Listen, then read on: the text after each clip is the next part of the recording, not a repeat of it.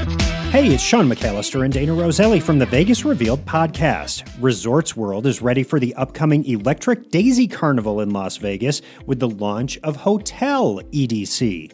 We caught up with Brent Freed, the entertainment director of Resorts World, to talk about the exclusive events and attractions that will surround the weekend of May 19th to the 22nd. Well, first off, EDC has been an amazing partner of ours. An entire part of our property is going to be taken over by the EDC team with their art decor, activations, music. We're going to have some surprise things happening on property. We have a lot of packaged components. I mean, we just felt like a no brainer, and we were actually very honored to be the first hotel to really get to do this kind of scale with EDC.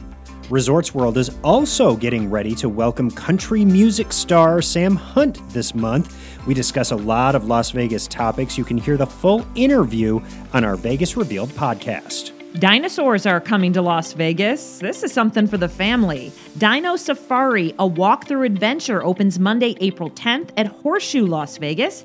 Inside, you'll find enormous and super lifelike animatronic dinosaurs. The immersive experience is located on the lower level of the hotel casino. Allegiant Stadium will welcome two of the world's most supported soccer clubs this summer.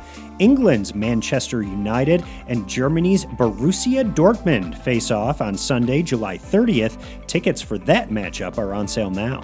Rob Lowe is taking his one man show back to Las Vegas for two nights. He will be at the Venetian June 9th and June 10th. The show is called Stories I Only Tell My Friends Live. Sounds juicy, Sean. It sure does. And you can also find juicy tidbits on Vegas Revealed. You can listen to us wherever you get your podcasts.